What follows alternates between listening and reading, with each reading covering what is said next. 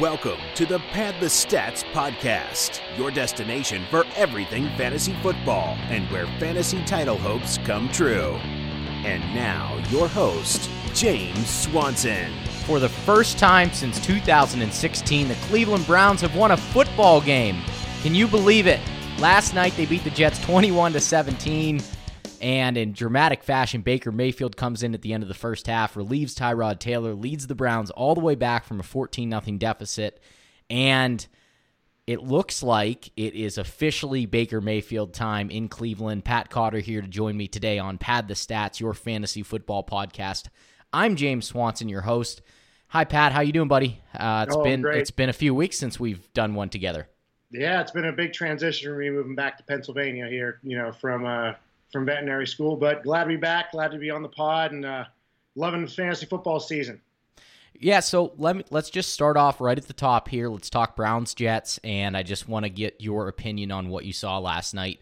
Once Baker Mayfield got into the game, uh, seemed to really put some life into the Browns offense. What were your takeaways? Oh, he he seemed like an, he seemed like he just completely revived that team. He like I it, I think just uh, the play that I think is going to describe his career is that one where he fumbles the ball um, on the two point conversion. The, no, no, no. The one before that, it was like a third. It was like a second down, I think. And Joel Bitonio picks it up and runs about ten yards. Oh. I, am like, oh man, like this, the Cleveland team just looked like they wanted it more when Baker was in there. He's he's a leader, and I think that is going to be what he is he's going to be a frustrating guy to have just because he's going to be up and down. I think he's going to be a gunslinger. He's going to be a guy like Favre, but he's going to really bring some life to that Browns offense. Yeah, that's a good way to describe it. Um, didn't it look like when he came into the game, the zip out of it, like the zip on the football that he had compared to Tyrod Taylor, it was just like just looked completely different, didn't it? He, he well, he offers them a lot in the passing game where Tyrod is just. I mean, I don't think Tyrod is as bad as he's looked, but he's not a great quarterback. And you can see why the Buffalo Bills, even though they made the playoffs, wanted to get rid of him.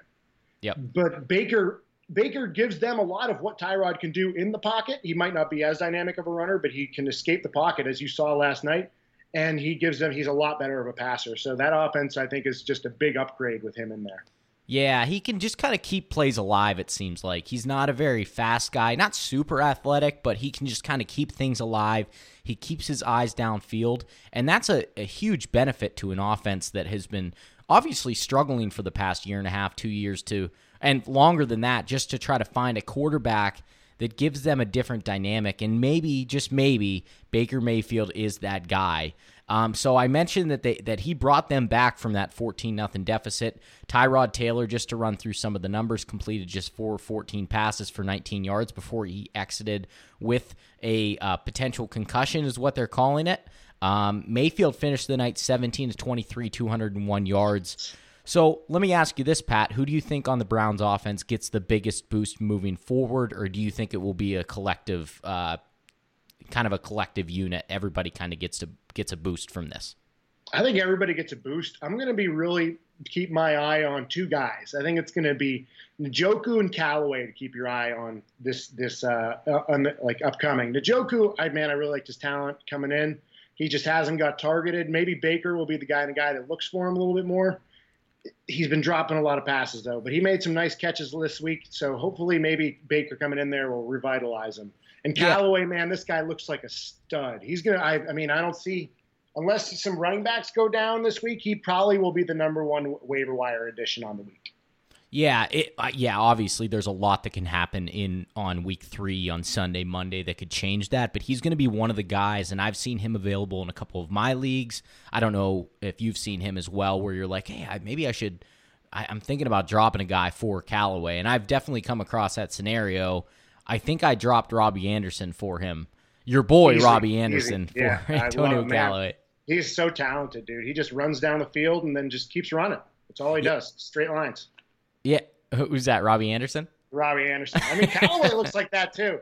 And, and, you know, he. I mean, hopefully he can take a, a page out of. Well, not a page out of jo- uh, uh, Josh Gordon's book, but hopefully he can learn from him because all I heard about this guy coming into the league that he's super talented, but he's got some issues up in you know, upstairs. So hopefully mm-hmm. he can stay out of trouble.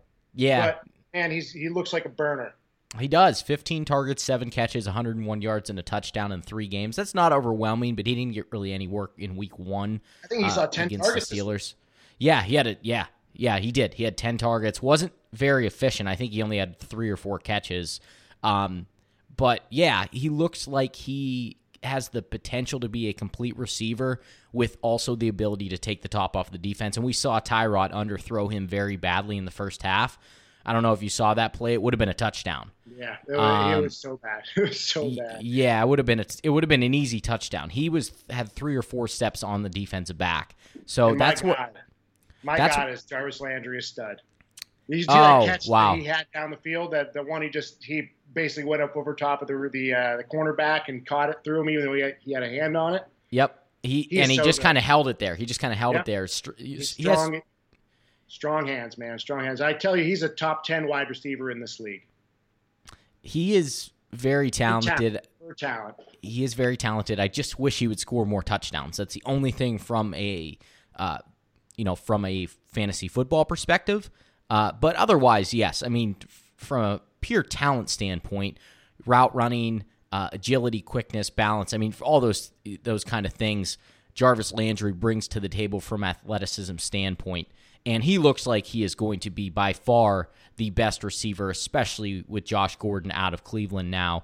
I'm also interested, like you, Pat, in David Njoku, what he can do moving forward with Baker Mayfield, because I agree. I think he's very, very talented. I talked about him in the preseason uh, while drafts were taking place, and I said, hey, this guy is going to be a top 12 tight end. I still think he can be. He's seen 16 targets in three games, he had 14 in the first two, and then Mayfield found him twice last night for 32 yards. So, I think that hopefully uh, uh, that will carry over. Uh, those couple completions looked good. And again, I just really hope that that can kind of continue moving forward into, um, you know, some games, you know, into the Browns season. A uh, lot, lot of games to be played still, and hopefully Baker Mayfield can keep this momentum going, and the rest of the Browns playmakers can keep this uh, momentum going.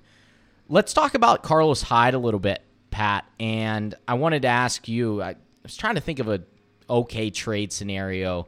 Would you trade Carlos Hyde for Jarvis Landry in a PPR league? Oh, easily. Jarvis Landry's Yeah. a guy I would love to have on my team. He's going to be pretty solid throughout the year, I think. Let me ask you: Would you rather have Jarvis Landry or Allen Robinson rest of the season? I still think. Oh boy, I think I'd have. I'd rather have Jarvis Landry in a PPR Oh, league. Yep, Me too. I'd rather have. Jar- But Allen Robinson has been targeted heavily. You- in the he- first I'm coming. I'm turning around on him, man. You, you've been you've been pounding his drums all year, man. I think I'm starting to come around on him a little bit. I'm telling you, he is going to be. People thought that Trey Burton was going to be the best receiver in that offense at, at one time, and I think I still think it's going to be Allen Robinson. And and Trubisky. At all. No, they haven't. We'll talk about the Bears more when we do the uh, um, NFC preview because I think who do they have this week? Who do the Bears, have? Do we know? Bears. Can we Uh, find that out? I can't remember. I can't Yeah, remember who. up. I can't remember who they play this week. Um, they go to Arizona. Yeah, that's it. They go to Arizona this week. We'll talk about that more when we get to the NFC previews, NFC home game previews. Duke Johnson, let's talk about him a little bit. Um, you know, is he he's had just four touches or four touches last night, and he's had just 15 touches in three games. Is he somebody who's droppable? Oh man, I really hate dropping him, man. I, he's a guy that I'm willing to hold on to just because he's so talented. And if this offense is going to see an uptick in in their ability, I think Duke Johnson's a guy who, if they can get him going, he's oh, he's he's a stud, man. He's really one of the best players in this league in- as in terms of a pass catching standpoint. He's got to get going at some point. Mm-hmm. If, Um, if you if you have short benches, Duke Johnson's a guy you can drop. But if you have a if you got a good team and you don't need to pick up anybody right now, Duke Johnson's a guy I would hold on to. He was dropped in our league. Yep. Jake's But I mean, we have only have we only have three benches. yeah, Three it's a different scenario for sure. So a 14 team league with three bench spots, Duke Johnson's a guy you probably can drop if you need to pick up somebody that's producing. If there's a guy out there who's producing, but if you can keep a hold of him, I would not be. I don't want to drop Duke Johnson. If I have to, I will, but I don't want to. Hue Jackson has said they need to get the ball in his hands more after that New Orleans game, and they haven't done it to this point yet. It's only been three ga- games, granted. So hopefully that will kind of pick up a little bit. Um, who do you think starts performing first, though? Duke Johnson or Tarik Cohen? Duke Johnson. Okay. I, I, think they're both similar backs. I think Duke Johnson. Duke Johnson's better. I mean, Cohen's the maybe the upstart Duke Johnson than, the league's next next Duke Johnson, but he hasn't shown it yet. I still like what I've seen out of Cohen, but Duke Johnson's done it and Cohen hasn't. Okay. Um, back to Carlos Hyde. So he finished last night 23 carries, 98 yards, two touchdowns, scored his fourth touchdown of the season, added two catches on three targets. So he now has 61 carries, 203 yards, just 3.3 yards per carry, so not great in that department. Four touchdowns, and he's added four catches for 15 yards on six targets. So now that Duke John, or I'm sorry, Carlos Hyde is in his sixth season, he's played in 16 games just once in his career. So Pat, do you think that Carlos Hyde is somebody that you can sell high right now, or would you I mean, want to sell him, or do you just want to kind of hold on to him? I don't think I'd want to sell him. You know, the the lack of catching is alarming, but he gonna he's gonna get a workload, and I mean that offensive line doesn't look great. He's running into, into the back of his his lineman a lot. You know, they're getting pushed back. He's not seeing a lot of lanes, but he's a guy who's going to produce for you whenever he's in there. And I, and he, I still think he's a very talented back. He's a guy like Lamar Miller, who I think gets a lot of flack when they don't, he doesn't deserve it. And I think he, especially if this offense is going to like live up to its potential, what people thought, he's going to be a guy that's going to score a lot of touchdowns. You saw he was in on those goal line carries. They brought in Chubb for one or two, but he couldn't do it. And Carlos Hyde came in and got those carries. So that this offense could be in the red zone a lot, and and uh, Carlos Hyde could take benefit. Yeah, for the people out there that had questions about Carlos Hyde's usage and if they were going to use their second round pick Nick Chubb at all this year or work him in for an even split, that's not the case, and it has not been the case so far. Nick Chubb, I think, has just seen a handful of snaps this season so far. Um, it's you know quite a landslide, and I don't see that changing anytime soon. Especially near the goal line, Carlos Hyde is definitely going to be that guy. So I would agree with you there. I think I would hold on to him. Now, would you trade? Car- Go uh, ahead. Nick Chubb has seen in the and I don't have the snap numbers yet for the for this game, but in the two games previous, Nick Chubb has seen only about five percent of the snaps, where Carlos Hyde seen above fifty percent and Duke Johnson seen around forty percent. Yeah. So Chubb is only getting in there on a handful of snaps, and I don't see that changing in the near future. Yeah, that tells you everything you need to know. I think with how Cleveland wants to approach their backfield usage moving forward too. I don't foresee that changing. Would you trade Carlos Hyde for Golden Tate? Oh man, I think I would. I like Tate. The Tate Tate's really good, you know, but I still love running backs. Man, that's a hard one. It depends on your on your team, on how you're how they're you're. Right. Uh, you know, they're right in that same range. Team, yeah, agreed. I think it just depends on who your team your team construction is. If you can get rid of Hyde for a guy like Tate, you need some wide receivers. I'd do it. But if in a in a vacuum, I'd probably stay. I'd probably go with Hyde. Okay. Um, let's move our focus towards the Jets a little bit. And the big question that I had from last night that I kept asking myself is when will the Jets open it up? Because they've talked so much about Sam Darnold and now they have really, really high hopes for him, obviously. I mean, they started him uh, at the beginning of the season from week one, but he completed just 15 to 31 passes last night for 169 yards, two interceptions, no touchdowns. I think he's taken a step back since that Detroit game, the first week of the season, that Monday night game. He had just 5.5 yards per attempt last night. Um, but the offense itself, I mean, they're throwing bubble screens to Quincy Enunwa three or four times. They never seem to push the ball downfield at all. I know that Darnold, one of his knocks was he doesn't have like a cannon arm. He's got a, a an okay arm. I think strong enough. Um, I'm a little bit worried though that they're just not going to like. I think Quincy Enunwa is is, is a safe number two, uh, just because of his usage, and I think the target share is going to be there for him. Um, I don't know, Pat. What did you see from the Jets offense last night? Are they going to let Darnold open this thing up at all, or are they just going to kind of keep it bottle up for his entire rookie season? Uh, what I saw last night is this offense is bad, so bad. I like I like Darnold a lot. I think he's going to be a good wide or good. He's going to be a great wide receiver in this league. Probably a good quarterback, but um, I think he's going to be good. I like I, but there's nobody around him. He doesn't have like the Browns is a is a as crazy it is, is a much more talented offense. I guess not for the Jets if you're comparing the Jets and the Browns, but the the Jets they don't have anybody around him. They need they need to like put some good players around him to for him to succeed. I mean, the running backs are subpar.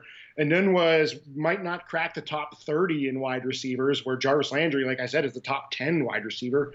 They and they don't have anyone there. I don't. I you know how much I love Robbie Anderson. He's about all he can do is run straight. Kearse is okay, and but I mean he doesn't even have a tight end to throw to. It's just he's not. His, and the offensive line is subpar as well. Like he needs people around him. I think he could be as good as Baker Mayfield in the future, maybe more reliable, not as much of a gunslinger, but he just needs he needs somebody around him. Yeah, I, I, that's I, and Nunwa, I agree, is probably the only ownable court, wide receiver in this in this offense. I agree. They just need to get pieces around him to help him. I, I think that's more or less what it comes down to um, for the success of Sam Darnold. Let's talk about the Jets running backs. Who's the better Jets running back the rest of this season? Is it Isaiah Crowell or is it Bilal Powell? You know, I think Bilal Powell's the better running back, but Crowell's getting all those goal line carries, and he's been able to, to convert on him. Honestly, if I were you, I would try to sell high on Crowell right now. Be like, yo, look, he's getting all these, he's getting all these touchdowns. Try to try to sell him for a piece. Try to sell him for you know maybe a mid round wide receiver. You can get a guy like Cooper Kupp or even Demaryius Thomas, Kenny Golladay, I would sell that in a heartbeat for Crowell. Do you think you could get Julian Edelman for Isaiah yeah, Crowell? if you have, if you're looking at a team that's you know maybe down in the dumps, needs a needs a running back, and is like if you're looking at an 0 2 team that has Julian Edelman needs a running back, you know I would try to I would try that trade right now. Yeah, wouldn't that, be bad at all. Try to sell high on him because he's not going to see these touchdowns the rest of the year. We've, we've seen how bad this Jets offense is. I don't think they're going to see this kind of, this kind of red zone usage, and I think Powell's the guy who's getting more of a workload in between the 20s. Mm-hmm. That's a good point, especially if the Edelman owner, going back to Julian Edelman, if he's 0 2. This is a bit of a side note, but that's a uh, you made me think of this. If you're look around your league, if you see the Mark Ingram owner is 0 2, um, yeah, if if you see the Ju- Julian Edelman owner is 0 2, you get some the of these Alshon guys. owner. Yeah, exactly. Um, 0 2 teams that are desperate, that need something right now. And if you Maybe have. a guy like Corey Davis. Like, would you sell Matt Breida for Mark Ingram? Whoa. No, I don't think so. No. Okay. I, yeah, uh, I think. I think I. I think I would. Because Mark Ingram, that they the Saints have shown that they don't have any type of run game without Mark Ingram which scares me a little bit for Kamara. I love Kamara's talent. I know he's a better runner than he's than he's shown so far. He'll be and fine I, in PPR. I think he'll be fine. I think he's gonna be fine. I even he's a better running back than his yardage shows right now. But Mark Ingram is a guy that when he gets back, he's gonna get a workload because they have not been able to run the ball at all, and nobody even has been able to. Besides Kamara has been able to do anything there, so I think Mark Ingram's going to receive a heavy workload. So if you can get Mark Ingram for Breida, if you if you don't need Breida right now, I think that'd be a good trade. If you're kind of you know low at the at like hurting at running back now, I think Breida is going to be a good option for the rest of the year. It's kind of a RB two flex option. I think it's going to be up and down for him, but that wouldn't be a bad wouldn't be a bad way to look at it. I think. Mm-hmm. Okay, let's finish up the Browns Jets talk by ranking these four running backs. Pat Isaiah Crowell, Bilal Powell, Rex Burkhead, Sony Michel. Rank those four guys one through four.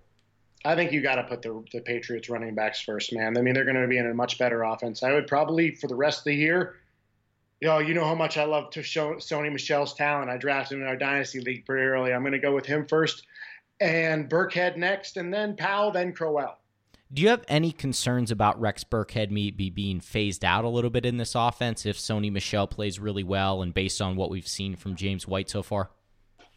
No, I don't. I think he's going to be the Crowell to Sony Michel's Powell. You know, I think uh, he's gonna he's gonna be the, the the goal line back. Honestly, the more I've looked at it, the more I feel better about Burkhead. I think the, there's going to be a classic Patriots, you know, running back crew where it's going to go up and down. I think White's going to be pretty much the most consistent guy, but I think they're they're going to be they're I think they're going to do well. They didn't run the ball the, the, all that much last week. White saw a lot of the snaps, but I think going forward, Burkhead and Michel will see a good amount of snaps and can have some good weeks for you. Okay, cool. So taking the Patriot running backs, uh, over the Jets running backs in that situation. Let's move on to the league news and notes. And I don't have as many today. I'm going to run through these fairly quickly, but we did have to touch on some of the very big news here, including the big news today Dalvin Cook. Uh, that hamstring injury, he's not going to be ready to go Sunday at home versus the Bills. And I made a huge move as soon as I saw this news. Pat, we, a little bit. We both saw it at the same time, man. And then you just you were quicker on the gun. Yep, I went in there within about 30 seconds, and um, it was funny because we are in a we're in a group chat, and um, in our one league, in our it's our most important league. I play in seven leagues. Pat plays in what do you play in eight leagues, nine leagues. Uh, so we're very we're heavily involved in a lot of different leagues, formats, you know, dynasty redraft, everything you can pretty much think of. Best ball, we do it all. But in our most important league, which is all of our close friends, um, you know, we have a chat and we we smack talk each other. We're all we, we you know we bring up trade offers, we bring up um, league news and notes, ever everything in that chat. Basically, we spill it out in this chat, and um, basically what happened today was I was just about to. I, I saw the news about Dalvin Cook come across my phone, and basically what I do is I relay most of the information to the league to our league owners. Um, and so I was just, mostly a lot of times to make fun of the people that have these guys. Like you see, you see Dalvin yeah. Cook goes out, you're like, ah, look at look at that. We actually there's just a trade for Dalvin Cook in our league, we should get into a little later. We will. Uh, Let's mention uh, that. But, Let's yeah. mention that in a second. Let me let me just. I just want to finish really quick because it was funny though because I was literally relaying that information, and as I was typing it, I was like, you know what? What what am I doing? I need to just go into Yahoo right now and claim uh, Latavius Murray and not tell everybody about it first. And Pat, you had you did the same exact thing. I did the same exact thing. I saw you. I legitimately, legit, uh, I legitimately saw you typing on the on the WhatsApp, and then I go to I'm like, what am I doing? I'm like, better pick up Latavius. Actually, right now, if you're listening to this right now, and look and make sure Latavius Murray isn't claimed in your league because he is going to be a stud this week. But I went to type in, and I'm thinking the same thing. What am I doing? I'm better pick him up. And I go to Adam. It says he's oh, he's available in your league. I hit add, and it goes, sorry, he's been claimed. Yeah, it, it's funny um, because it it happened so quickly, and you know you like I said, like you just said, you know, I went put in the claim, then you tried it, and um, but that's how competitive. Seconds later. Yep, that's how competitive our league is. It's really fun, and if I would recommend if you um, are with a bunch of your league mates, you probably already do this, but WhatsApp is a great, uh, just a great messaging app that we yeah, use. WhatsApp, we, GroupMe, we really like use. it. Um, oh, let's get back to that trade really quickly. So uh, it went down uh, earlier this week. And Pat, what were the details? I know, I know David Johnson and uh, Dalvin Cook were obviously involved. I want to say it was David Johnson and Crowder for uh, Sammy Watkins. Dalvin Cook and Sammy, Sammy Watkins, and I thought the Sammy Watkins and Dalvin Cook side one. Uh, it definitely swings a little bit more towards the David Johnson. I really think David Johnson's a great guy to trade for, but I would rather have gone, you know, David Johnson for uh, Cook straight up. Okay. Because I don't. I. I mean, I just. You know, I like I liked Crowder a lot this season, but he hasn't been getting any kind of usage. And Sammy Watkins looks like he's going to be good this year mm-hmm. they, with that offense. So do you? Th- I just I thought I thought he gave up a little bit extra, too much with that kind of add-on part. Uh, are you worried that what Sammy Watkins did against the Steelers last week is maybe just a little bit of a, um, I don't, you know, kind I of don't. a smoke and mirrors? No, I don't think it's a fluke. I think he's going to be. I think he's going to get usage this year. He's going to be a solid wide receiver too for your team. Okay, what about David Johnson? Are we worried about that workload? I mean, I guess more so what I should point, be asking. Man, they're going to have to get him the ball. Are we At just some point they're going to have to get him the ball? Are we worried mostly just about how bad that offense is going to be probably all year? I think it's. I mean, it's going to be bad, man. But they're going to have to feed him at some point. Yeah. I think he's definitely taken a downgrade. And if you're if you would redraft right now, you're probably take he's probably going to be the towards the end of the first round. You know, you're going to probably. But even then, Dalvin Cook, a guy like Dalvin Cook, he hasn't done much yet. So, uh, I still still think David Johnson's one of the most talented running backs in this league, and it's going to show itself at some point. If you're redrafting today, would you rather have Melvin Gordon over David Johnson? Oh my God, yeah. Melvin Gordon's going to go like he would go third. behind Gurley. And probably Zeke. If not, but it's arguable that you could put him above Zeke. He might go second. Yeah. Agreed. It's it's going to be him and Zeke right there, and then AB, and then Michael Thomas.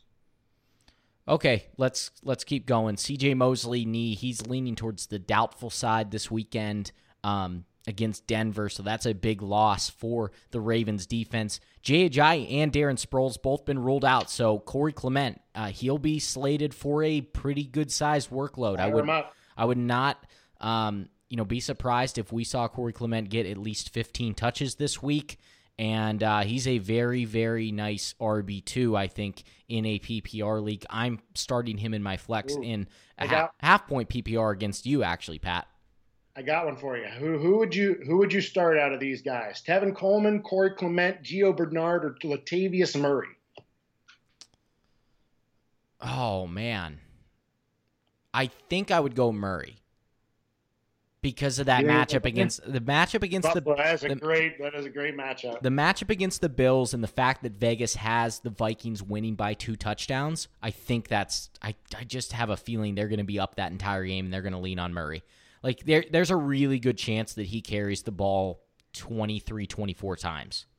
Who's who's the third running back in there now? Uh well, there's Roc Thomas and Roc Thomas, Roc Thomas, and uh, yes, and Mike. Oh, and Mike Boone. Mike Boone. I love. If you, oh, I hope Thomas. Who is? Oh, the Vikings announcer. What is his name? I'll have to think. I'll have to think about the the Vikings. Um, uh, Ricky Stanzi. It's not Ricky Stanzi. It's our that's our favorite name to pull out of a hat when we have absolutely no idea what a person's name is, but it's not Ricky Stanzi. Um, oh, what is it? I'll I'll I'll figure it out here. Um, man, Paul Allen. Paul, it's Paul Allen. Paul well, Paul Allen. I was watching a preseason game, and when he said Mike Boone had about seven carries on one possession, I can't remember who they're playing. It was the preseason, and every time he just said Mike Boone, and every it was the uh, most awesome thing. I, I don't know what it was, the just the way he said Mike Boone, and it stuck with me there's no reason that I should remember that the Vikings like fourth running back is Mike Boone, but I remembered after I heard Paul Allen Man, say hope, it like ten I hope times. These two guys, I hope these two guys dominate just for the namesake. you got to hear it. I'm gonna send you the audio clip. You have to hear Paul Allen just say Mike Boone like ten times. It's the it's the greatest thing I've ever heard. Um, but Paul Allen is he just he just brings the game to life. He's almost like um, I'm getting off on a tangent here, but what's his face on? I think I already know you're going. On I think I on Fox that calls the college football games. Um, oh, I thought you were going to go to the NHL. No, Gus Johnson. Oh, Mike Doc Emrick. Okay. Anyway, yeah. I'm getting off on a tangent here. What are we talking about? Um, anyway, we got some Colts news. Marlon Mack, Anthony Castonzo, Jack Doyle, all been ruled out this week. Big uh, step back for Marlon Mack. Apparently, he had like a foot or an ankle injury. Is I think uh, I think he had a hamstring and a foot injury. Yeah, yeah. So it sounds like he took a step back with the hamstring injury and then the foot on top of it. So he's going to be out. Uh, look for another, you know, decent workload. Well, they're probably going to be behind in this game at Philly, so I don't. I like Wilkins this week. I like Wilkins. You do like week. Wilkins? Why? I think he, could, or no, I mean not Wilkins, Nyheim Hines. Hines, I, like I was going to say. Hines. Yeah, and fire up your Eric Ebrons. Yes, with Jack Doyle uh, out. He's, one of my starts of the week, man. Get him going. Okay. Are you starting him over Evan Engram? No, not that. Not, not that, that crazy. Okay. Not that crazy. And, but if, I mean, if you if you're got one of those bottom type of tight ends, I'm saying Ebron. You know, if you got a guy, I may even start him over Trey Burton at this point. Uh, yeah, that's not a bad one. We haven't seen anything from Burton yet. Um, Marquise Goodwin with the quad injury, he's a game time decision still, so keep an eye out on that. Um, I know I have Pierre Garcon going in my dynasty league, and I don't know if that hurts or helps because we haven't really seen a whole lot from Garcon yet anyway, but something to keep an eye on with Goodwin. Titans uh, getting some good news on their offensive line. Left tackle Taylor Lewan concussion. He's passed the league protocol. He is going to start this Sunday against Jacksonville. Jack Conklin also could make his season debut. Uh, he tore his ACL. I've mentioned this before in the AFC divisional game against the Patriots in January. So he's looking like he might make his debut as well. Marcus Mariota, on the other hand, his status is still very much up in the air with that pinched nerve in his elbow. We don't know if he can actually even really grip a football yet or make some of the throws necessary. So, um, not sure if he's going to go. Eli Apple and Olivier Vernon are both out for the Giants defense at the Texans. Everson Griffen with a knee injury, he's out versus the Bills. That's a big one for the Vikings defense, though I don't know how much it'll matter this Not week. Not to matter. right. Uh, Panthers right guard Trai Turner concussion. He's out again versus the Bengals. The Panthers offensive line just continues to be really beat up, and we've seen that in the running game. They really haven't been able to get a lot going with McCaffrey on the ground. Thankfully, his receiving makes up for it a ton. Vikings center, another bit of Vikings news here. Uh, Pat Elflein, ankle, shoulder, he's out versus the Bills. Um, in my notes, I put Pat Viking center Pat is out versus the Bills. I'm out. Yeah, Shoot. you're out, dude. You're not playing. I better. I'll see you later. Then I better go like ice my ankle. Then. Yeah, they're hanging up that I do have a bad 78 shoulder, jersey. so it makes sense. All right, Pat. Let's do our starts of the week. Uh, how about you get us started and let's get your starts of the week, Pat. Fire away. All right, the guy I like number one this guy this week is a guy I've been you know I've been telling you guys to get on all your teams this year. The guy named George Kittle. I think that he's going to have a huge game this week. Eric Berry is out again. You know, this is Eric Berry is one of the best safeties in the league, and if you don't have him, it's going to make it a lot harder to judge or to uh, cover your tight ends. And the Chiefs have been dominated by tight ends this this year. The Steelers, they they passed all over them with the tight ends. They they had uh, what it was eight catches for 164 yards and one touchdown last week for uh, among all their tight ends. Jesse mm-hmm. James himself had five receptions for 138 yards and a touchdown. So I think that George Kittle is going to eat this week. It's going to be a high scoring game in my estimate. Uh, the Vegas, what Vegas has the line at. Uh, we'll come to this later. We'll, I'll get that line later. That's I think okay. it's, it's, supposed to be a high, pretty high scoring game. So it is. Well, actually, you know what? Up. Sorry to interrupt you. It's I think it's at 52 and a half. Yeah, this game is it's going to be a I mean, it's it, maybe it'll end up to be one of those games you expect it to be a high scoring game, and then nobody scores anything. But I think this is going to be one of those games that just you know they're going back and forth, and the San Francisco's going to have to try to keep up with that high flying Kansas City offense. So fire up George Kittle. I would start him over guys like Evan Engram, Kyle Rudolph, Jimmy Graham. Give me him. Cool. Trey Burton. Is George Kittle a top five tight end this week? He is at five. Nice. The only guys I'd start over him is your top three normal guys and Jordan Reed. Okay. All right. So George Kittle, big, big play this week. My number one guy, we're going to stick in that same game, and that's Matt Breida. Had a huge game last weekend um, at home against the Lions. Really kind of a coming out party for him with Jerick McKinnon done for the year, we were very hopeful that somebody would step up in the Niners backfield because we we always had a feeling that this offense had some potential with Jimmy Garoppolo. Well, Matt Breida proved to be that guy last weekend. I think he's going to continue to phase out uh, or at least, you know, kind of take an advantage over Alfred Morris. I think that's going to continue this week, mainly because I think that the 49ers are going to be behind in this game. They're going to be trailing maybe by 10 or more points at some point in the game. They're going to have to abandon the run game with Alfred Morris, and that means Matt Breida is going to be lined up next to Jimmy Garoppolo a hell of a lot in the second half. So, I, I just mentioned it about those them being behind. The line on this game is plus four and a half, and as we mentioned, the over under is 52 and a half. Now I know that Matt Breida has only had six targets this season so far, but I'm predicting this week, this Sunday at Arrowhead, Matt Breida is going to have six catches on eight targets. And he's also going to add another 12 to 14 carries. So we're going to be looking at potentially 20 total touches for Matt Breida at Kansas City this week. And if that's not enough for you, the Chiefs have surrendered 20 receptions on 24 targets to running back so far this season. That's including a league high allowed 242 receiving yards uh, to running backs. The next highest, Pat, 187 yards to the, the Colts defense. So this defense is very suspect to running backs catching the ball out of the backfield. I expect that to be a big calling card for the Niners this weekend, and specifically Matt Breida. Pat, man, go ahead. I can feel your passion there with Matt Breida. He's a guy that I'm like, I mean, he's going to be like one of my slow your roll guys on him for the rest of the season, but I really like him this this week. He sh- they I agree with you that they should he should see a lot of workload with them being behind most of the game.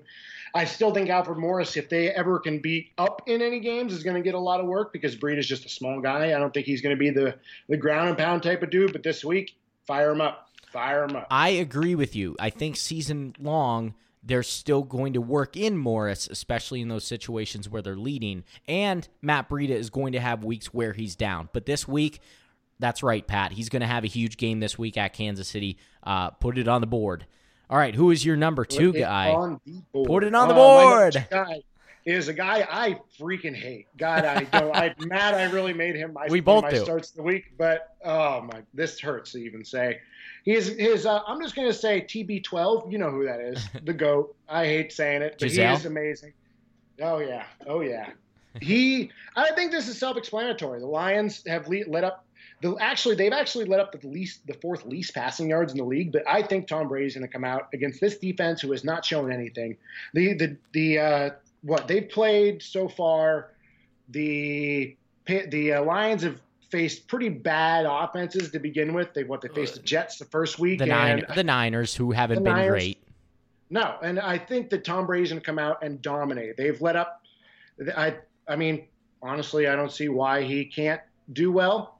I think he's got a lot of. well, He's got. He just got Josh Gordon, who we'll see how much he plays this week. But he Gronk is going to dominate this off this this defense, and I think that uh, Chris Hogan could even have himself a game. And honestly, I see. I can almost guarantee you that one of these running backs is going to have a good game. I just cannot tell you which one it's going to be. I'm going to go with my bold prediction and say one of these running backs has 20 points this week. I just don't know which one. Yeah. If I had to guess, I'm going to guess that it's going to be Burkhead and he gets two touchdowns. Mm, okay. So you one think receiving and one rushing, but I think Tom Brady will gash this Lions defense. Yeah, so that probably means you think that uh, obviously the the Patriots are going to be inside the ten yard line quite a bit. I think they're going to. I think this could be a shootout because the, the uh, again, I think this is going to be another like one of those bonanza type games where uh, everybody's scoring points, putting points up. I like the Lions this week. I like the Patriots this week, and Tom Brady is going to take full advantage of that. Okay, so George Kittle and Tom Brady were the first two starts of the week for Pat. My first uh, start of the week, Matt Breida. My number two is Emmanuel Sanders. Kind of a under the radar one this week. I don't think many people would be looking at this as kind of a start of the week, but I'm going to use it as kind of my wild card. Uh, and I'm going to tell you why. Look, Baltimore has allowed four touchdowns to receivers so far this season. Look, I know the season's young, whatever. Um, there's a bunch of teams tied with four touchdowns, a lot of wide receivers, but it is the second worst currently. No Jimmy Smith, no CJ Mosley. We saw Tyler Boyd rip that team last weekend, uh, or last on Thursday night. Was it Thursday night last week? I think that, Baltimore, Cincinnati. It was. It was. Yes, that. it was I was actually. Yeah, I was in Philadelphia that day. That's right. So it was a Thursday night game. Tyler Boyd had six catches on nine targets for 91 yards and a touchdown. I expect Manuel Sanders to play a similar role as Tyler Boyd did last week. And I'm going to say Emmanuel Sanders has two touchdowns in this game. Again, it's going to be, I've been on this, this theme a lot that it's going to be Sanders over Thomas, and it's played out that way so far. We have not seen a lot from Demaryius Thomas, and we've seen a lot from Emmanuel Sanders. He's going to keep that momentum going this weekend. I don't think Case Keenum, we're going to talk about this game in a little bit, is a is a play really in this game at Baltimore because they've done a good job against quarterbacks. But I do think Emmanuel Sanders finds a way to become a very productive fantasy wide receiver in week three. I love it. I love it. I agree with you.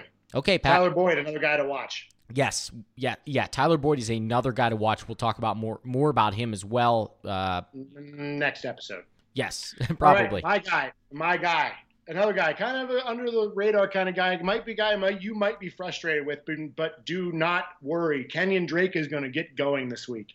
Oakland, you've seen that defense look absolutely horrendous. This team, the offense took a step forward this this past one, but you know this this defense has not done anything. They traded away their man Khalil Mack. I think they should have kept Khalil Mack over David Carr, but that's another thing.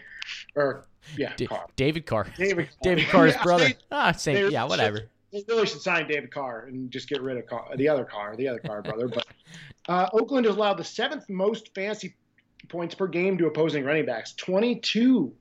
And uh, they have also left the second most rushing yards in the league. And uh, yeah, one of those games is worse versus the Rams, but you know who that other game was against? Denver. And Denver, we didn't expect them to have the best running game in the uh, in the league last, this year, but guess who was the one that dominated them? Phillip Lindsay. Kenyan Drake is a better version of Phillip Lindsay. I think that Kenyan Drake gets going this week. I think he dominates the touches. I think he at least gets 100 yard rushing yards and also gets at least five catches. Like, nice. I, I like that a lot. And um, hopefully, uh, Frank Gore takes a major back seat in this game, which it sounds like, Pat, you're predicting.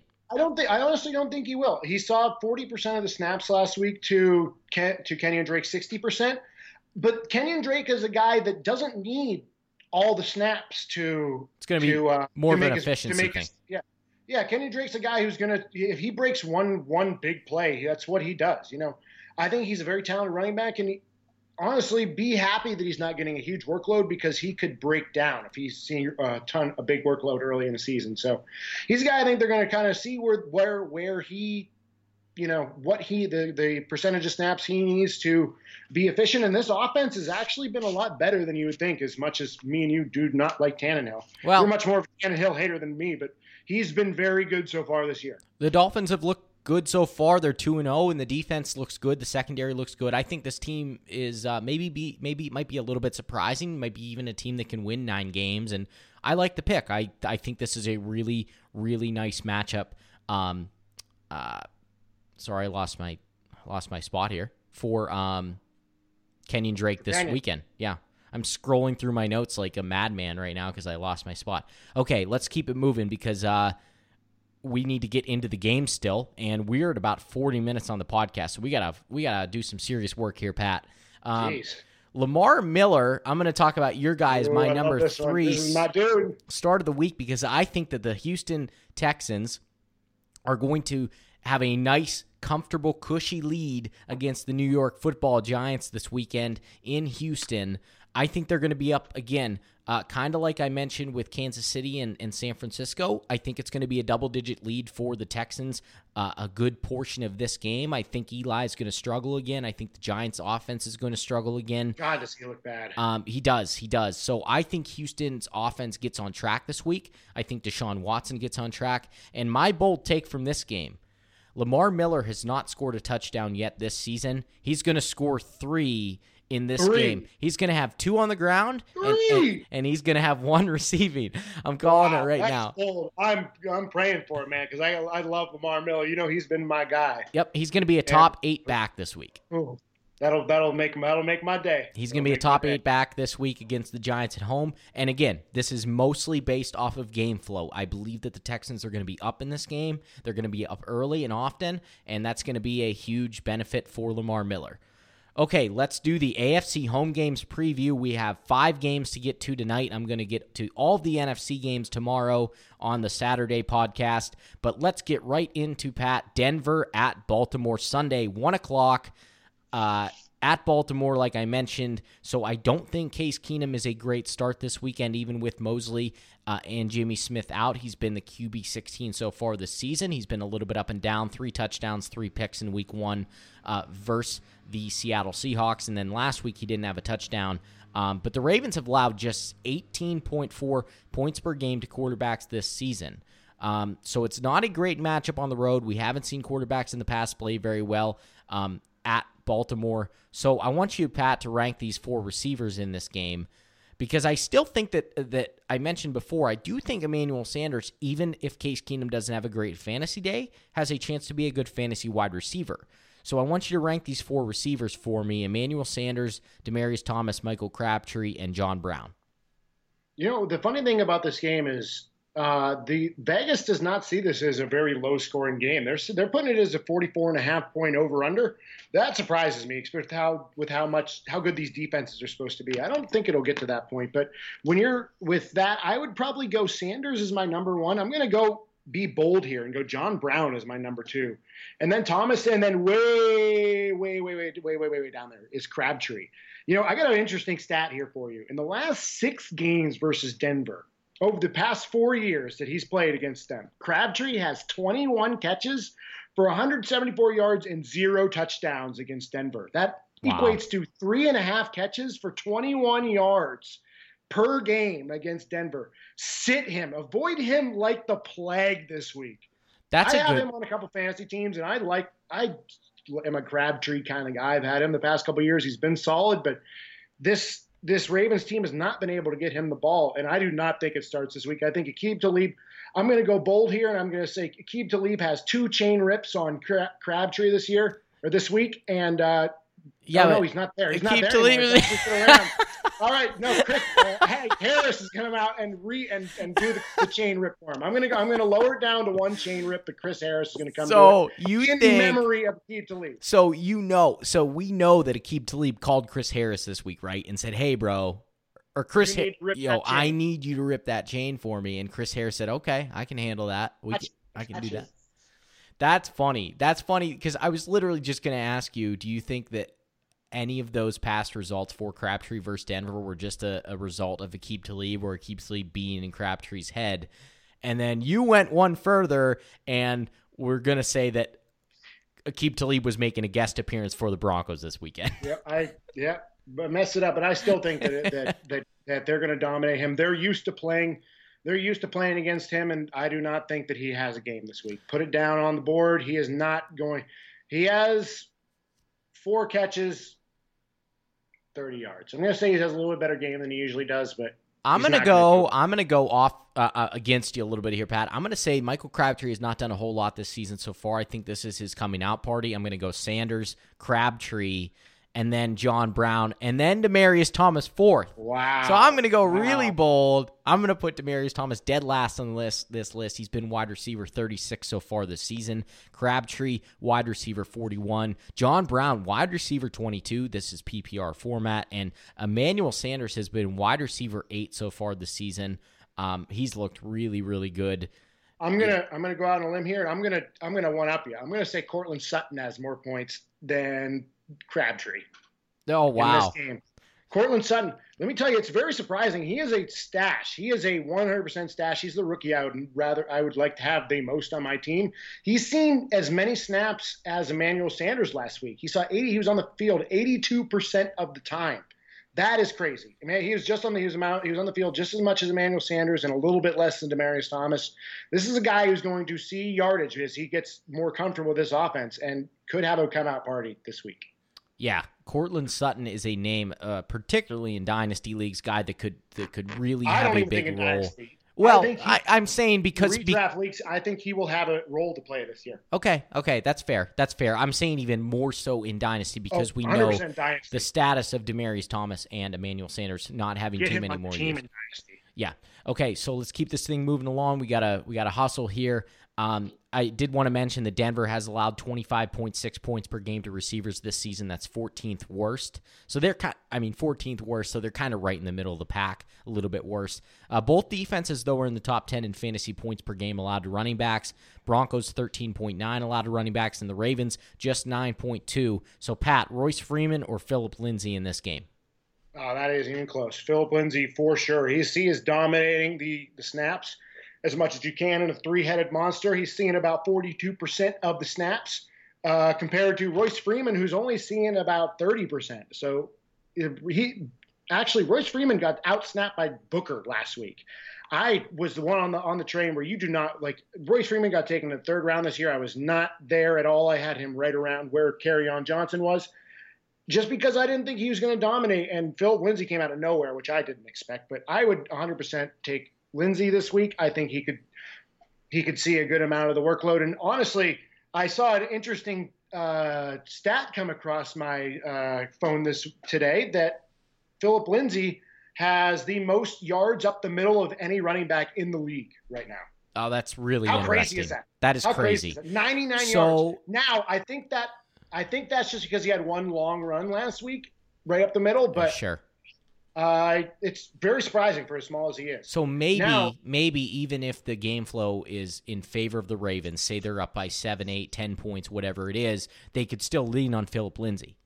Oh yeah, well, you know, I don't know. I think Booker might even be the, the passing downs guy because Lindsay's only seen three catch. Has he's only has three catches so far. Yeah, so that's a good point. Uh, but uh, it's this this backfield is an enigma, but I would not want to be starting Freeman this week. He might be the goal line guy, but he's not a guy I want to start on Oh, my team. Okay, so start Phillip Lindsay. Don't start Royce Freeman. How about Alex Collins or Will Fuller as a flex play? I'm going Will Fuller. Will Fuller for sure. He's going to see a touchdown this week, Okay, how about Collins? like or, he does. How about Collins or Marshawn Lynch at Miami? As much as I hate Marshawn Lynch, I'm going with Lynch. Okay, so we're way down on Collins then. It sounds like. I, I never really liked him, man, and he hasn't looked good. Javorius or, or Buck Allen's seen more snaps than even Collins has, so Yeah. Not looking good for him. Okay, Pat. Let's fly through these last uh, well, one, two, three, four games in about fifteen minutes. I think we can do that? right, let's do it. All right, cool. Ah, let's do it. We got it. We got this. How about the Giants at the Texans Sunday, one o'clock? Texans have allowed nine receptions on ten targets for 138 yards and a touchdown to tight end so far this season. So not a lot of volume, but they've you know they've given up. It's been Gash. very efficient so far. Um, so I want to ask you, Evan Engram at the Texans or Trey Burton at the Cardinals? This is hard, man. This would be a DFS Evan Ing- play more so because you're pro- you don't have these two people these t- these two tight ends on your same team more than likely.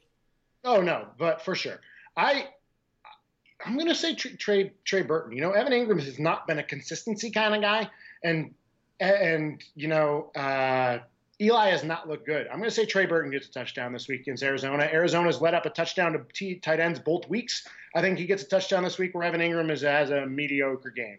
Okay. How about Will Fuller or Sammy Watkins at San Francisco? I like them both, but I'm going to go with Sammy Watkins. He's going to have a big game, at least at least 80 yards, five catches, and a touchdown. Would you start Will Fuller over uh, any of the Lions receivers versus New England? I guess if you want, you can rank those guys. If you if you like uh, Jones, Golladay, Tate, Fuller. I'm going to go Tate, Golladay, Fuller, Jones. Although I like them all, honestly, they're very high. I'm on. I'm high on all these guys. Sammy Watkins, Will Fuller. I, I would not be mad starting any of these guys. I think they all could easily get a touchdown. And do not be low on Jones. Jones has seen a lot of red zone targets, and but he just hasn't seen anything in in between the 20s. So Yeah, he's just got to capitalize on those a little bit. He had a few chances against the Jets in Week One. Is it reasonable to say that all four of those receivers, Fuller, Tate, Golladay, Jones, could all be top thirty-five receivers this week? I would all I would put them all in my top 25. Oh wow. Okay. Oh, Maybe wow. no, top 30. I'll put them all in my top 30. 30. I was going to say 25. That'd be bold. Just 'cause 25, so oh, yeah, it's a very bold. It'd but be I put- hard. Yeah. I think that's possible. 30's fine. I would I say 35. I don't think they'll all be in the top 30, but I would put them. I would rank them all in the top 30 because you know, with when you're talking about all the Den, the the Detroit uh, wide receivers, one of them's not going to do. I mean, they've all been pretty consistent, pretty decent. Besides Marvin Jones, but you know, I still think he can he can produce for you. Yeah. Okay. Um, h- how about Michael Crabtree? Did we talk about this already? How about um, uh, wow. Fuller over Yeah, Crabtree or yeah, Brown- yeah. That's what I'm trying to say. I'm trying to spit that out. Would you start Will Fuller over you got good Crabtree or. John Brown? I would probably start him over both of them. Well, I had Yeah, I would definitely start him over both of them. Okay, fair enough. I had it written down here as how about over Crabtree or I- was reading it as Crabtree or John Brown versus Denver, where we literally just talked about both of those receivers. I would rank Sammy Watkins. Will Fuller, John Brown, Crabtree. Okay. Uh, how about Lamar Miller or Gio Bernard at Carolina? Man, if he could, if Lamar Miller's getting three touchdowns, I don't know how you can't go put Well- him over pretty much. How do you feel about it though? I, this is I'm I'm asking I, you. I think I agree with you. Lamar Miller should have a good day. You know, the uh, the Giants have allowed the fourth most rushing yards in the league, and Lamar Miller is like the I think one of like the top. I think the fourth has the fourth most rushing yards in the league. So I'm going to say he has a good day, and I'm going to say he has does better than Gio. Okay. Um, how about Miller or Matt Breida at the Chiefs? I'm going to go Miller. Okay. Who do you? How about you? I- These are your starts of the week. Who you starting? I'm. It's tough I mean, you- because I you said Miller three touchdowns. I know mean, that that well here no listen 20 listen hear me out hear me out that is my bold prediction if I want a safer bet I am gonna go Breida Miller Gio Okay. because I think that Breida has just that upside because of the game flow Even, I think Breida will get a lot of catches. I, but Lamar Miller's going to run the ball a lot, and he's been pretty. He's your true. guy that. I mean, I honestly think Miller is their safest bet, just because what happens if this game ends up being what happens if okay they they watch the game film and see some type of thing and Patrick Mahomes say okay he's just going to be weak if we just blitz the whole living crap out of him and the 49ers stay up Breida might not get the workload so I think Miller is your, probably your safest option there yeah uh, uh that's tough I'll go I'll, okay I'll go Miller just slightly over Breida they're very close maybe back to back for me and then Gio third Gio's um, still a great start this week. Quick stat though 59, 59 rushing attempts, the fourth most rushing attempts against the Houston defense this year for 205 or you know for 205 yards allowed. So not great efficiency. Uh, if you're, you know, Saquon Barkley, I think is an obvious start this week. Um, oh, he's he's accounted for 36% of the Giants' total offensive yards throughout the year. That's the most in the league. That's great stat. I love that. That's a great stat, and he's an obvious start this week. But if you're looking for something maybe in the Houston defense that teams have game planned against him them so far, I think that they played the who they played so far? New England in Week One, and then Tennessee last week. Um, I think so. You know, those two teams really ran the ball a lot, so maybe uh, the Giants identify something or they look back on those game films and say, hey, maybe we can run the ball quite a bit here as well. We'll have to see kind of how that goes. Um, let's talk about Tennessee at Jacksonville, another Sunday one o'clock game. And Pat, how about this one? Derrick Henry or Jamaal Williams at the Redskins? Oh, that's a good one. Because that's I don't, I don't, I particularly I don't, don't, like, like either of these guys. guys.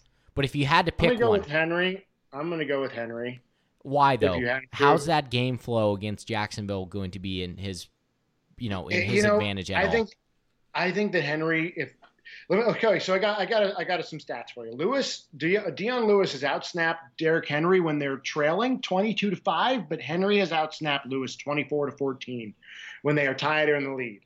I think if if the Tennessee can find a way to get up on Jacksonville and uh, there's no way. You know, break, I don't know, man.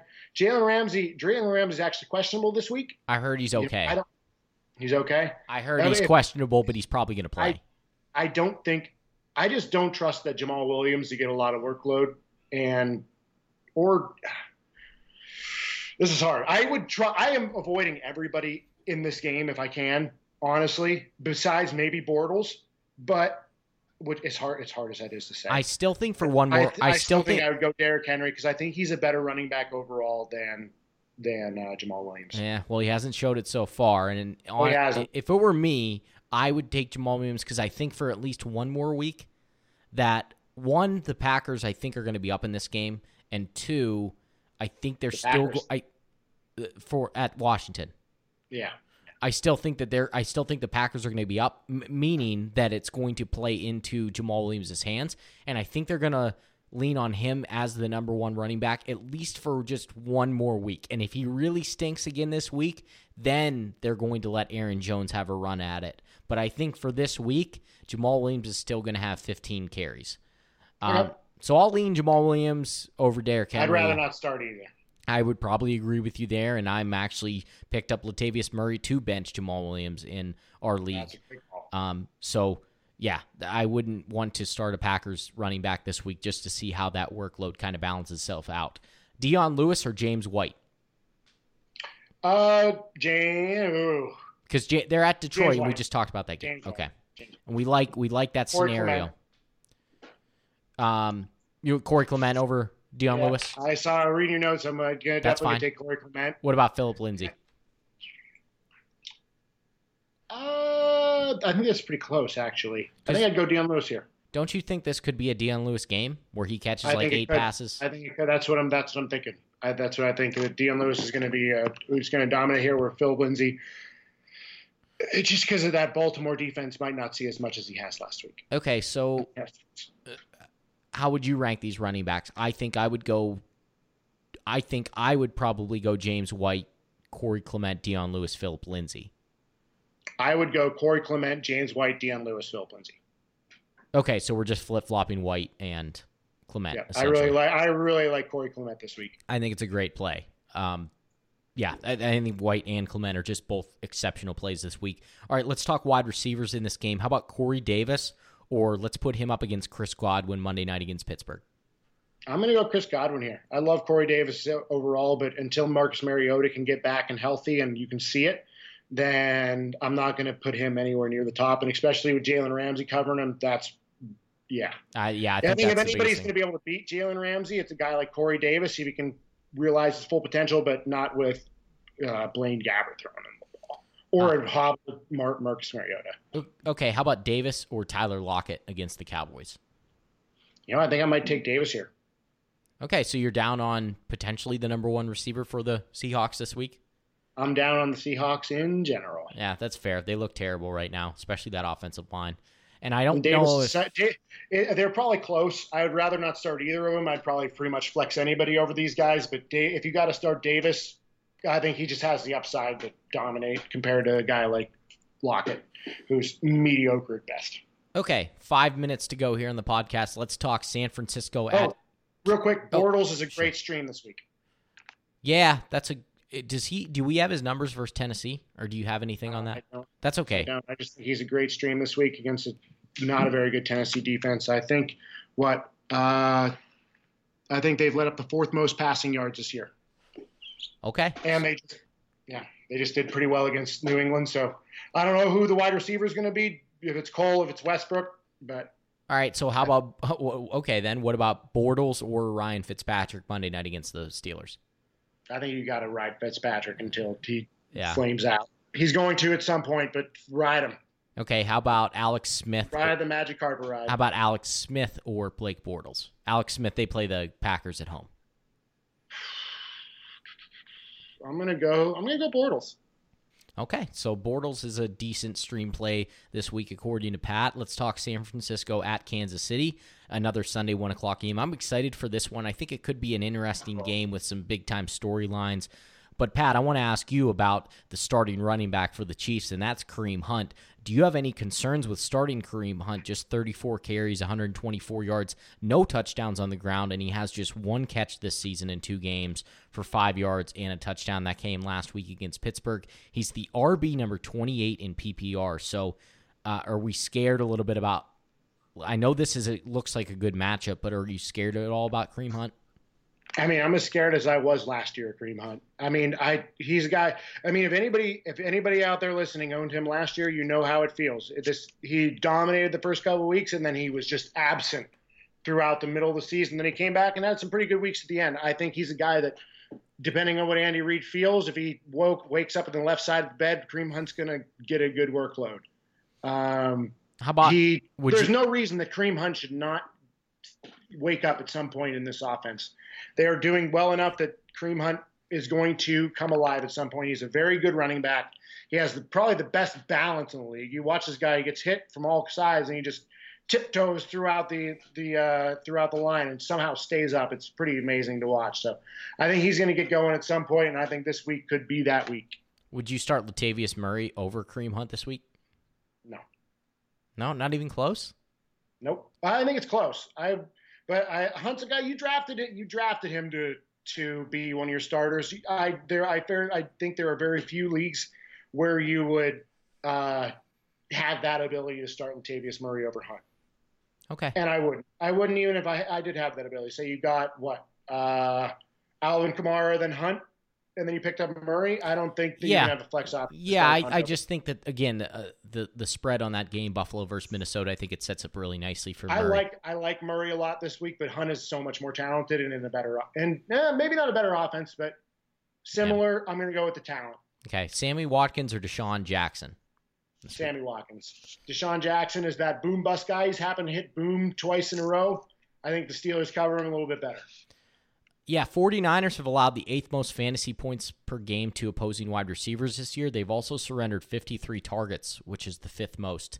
Um, so, yeah, I think the Kansas City receiving corps as a, as a whole could benefit from this game.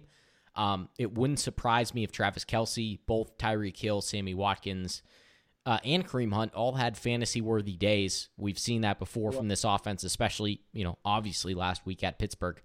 Okay, I think I saw a stat. I think I saw a stat that said the 49ers have let up, uh, have had five people score over 12 fantasy points all so far this year. Five wide receivers have scored over 12 fantasy points this year, in two games. I so I like Sammy Watkins. Yeah. So so basically, the Chiefs have uh, sounds like they'll have a good opportunity to have multiple receivers. Uh, you know, fire have good good fantasy days. Uh, let's talk about the last game here, Pat, and then we'll get out of here for the night. Oakland at Miami, another Sunday one o'clock game. We didn't have many AFC home games this week. Uh, you know, obviously the one on Thursday night, uh, but just six altogether. So Drake or uh, Kenyan Drake or Latavius Murray I'm saying my start of the week, Drake. start of the week. I, I figured that. I just wanted to to kind of confirm. Um, how about let's talk tight ends here? How about Jared Cook or Eric Ebron? I don't even think that's a question. I'm thinking I'm starting Eric Ebron. Ebron, If, if, yeah. if Doyle was in, they would be back to back for me. But Ebron with Doyle out, I'm starting him. Jared Cook's a guy. I just I don't believe it, man. He's he's he's a, he's a serviceable guy, but they're Up not down. target him unless they need him. Yeah. Uh, Kenny Stills didn't see a lot from him last week. Two catches, 17 yards after recording that big week one where he had four for 106 and two touchdowns. Uh, so let's talk Kenny Stills in the Dolphins passing attack. How about Kenny Stills or Adrian Peterson against the Packers in your flex spot? I'm still going. To, I'm still going. Kenny Stills, man. He saw he's he's dominating the the, uh, the snaps in that offense. I'm trying to pull it up here. He saw 95 and 93 percent of the snaps past two weeks. Go with Kenny Stills. All right, rank these three receivers then. Uh, probably all flex guys, but Kenny Stills, Ted Ginn versus the Falcons, and Pierre Garcon at Kansas City. I'm going Stills, Garcon, Ginn. Okay. In a DFS, would that change? Like in a daily Uh, I'd have fantasy, look- I'd have to look at the at the uh, the prices and stuff. the prices, but Sure. I still think Stills has the most upside. Yeah, there. I always am interested in Ginn just because that ability to go for like five for What- 130. But What do you think of uh, Marshawn Lynch this week? so they, yeah. Um, oh, man, this is a game that I'm not sure how it's going to go, but I feel like Miami could be winning. Ugh. I agree. I, No, I, mean, look, I'm, I'm the same way with you. I'm not a Marshawn Lynch guy, so I, I don't looking for a have him on any touchdown out of teams. I, you know, he could, he very well could, and I think he might. But I think only he, what Lynch has seen 117 yards on 33 touches. He's get, he scored both the past two weeks, but he has not looked great. I mean, yeah, he's a guy who's going to drive through piles, but he's just not getting that many yards, and that offensive line has not come together yet. And Miami is only allowing 3.3 yards per attempt uh, to running backs, and that's against the Titans and the Jets. So. You know they've they've seen guys like Derrick Henry and Isaiah Crowell who are bangers, so they've been doing pretty well against him. Yeah, You're looking for a touchdown out of Lynch, and he's only seeing 65% of the snaps. That's what he saw last week, and that was even more, much more than he saw the week before. So I just, he's a guy. He's a low end RB two to me, maybe a, a high end flex, but I'd Mhm. try to be looking for other guys to start. I'd start Breida over him. I'd start Gio. I'd start Miller. I'd start Coleman. Any any of the any Clement. of the, the guys you picked up off Miller, Mur, or Clement. Gio, Clement, Coleman, Murray. You know, Ah, for sure. I'd start him over Henry, but that's in Collins, but that's about it. Yeah, I, I, yep, that's fair. I would agree there. I would start Lynch over Collins and, um, uh, and Henry too. Okay, let's get out of here though, Pat. Um, we got to wrap up. We're a little bit, a little bit over. We did pretty good though. Thanks for coming on with me. Um, gonna run a NFC home game preview tomorrow, but everybody enjoy their Friday night. We'll talk to you then, everyone. Bye bye. See you later.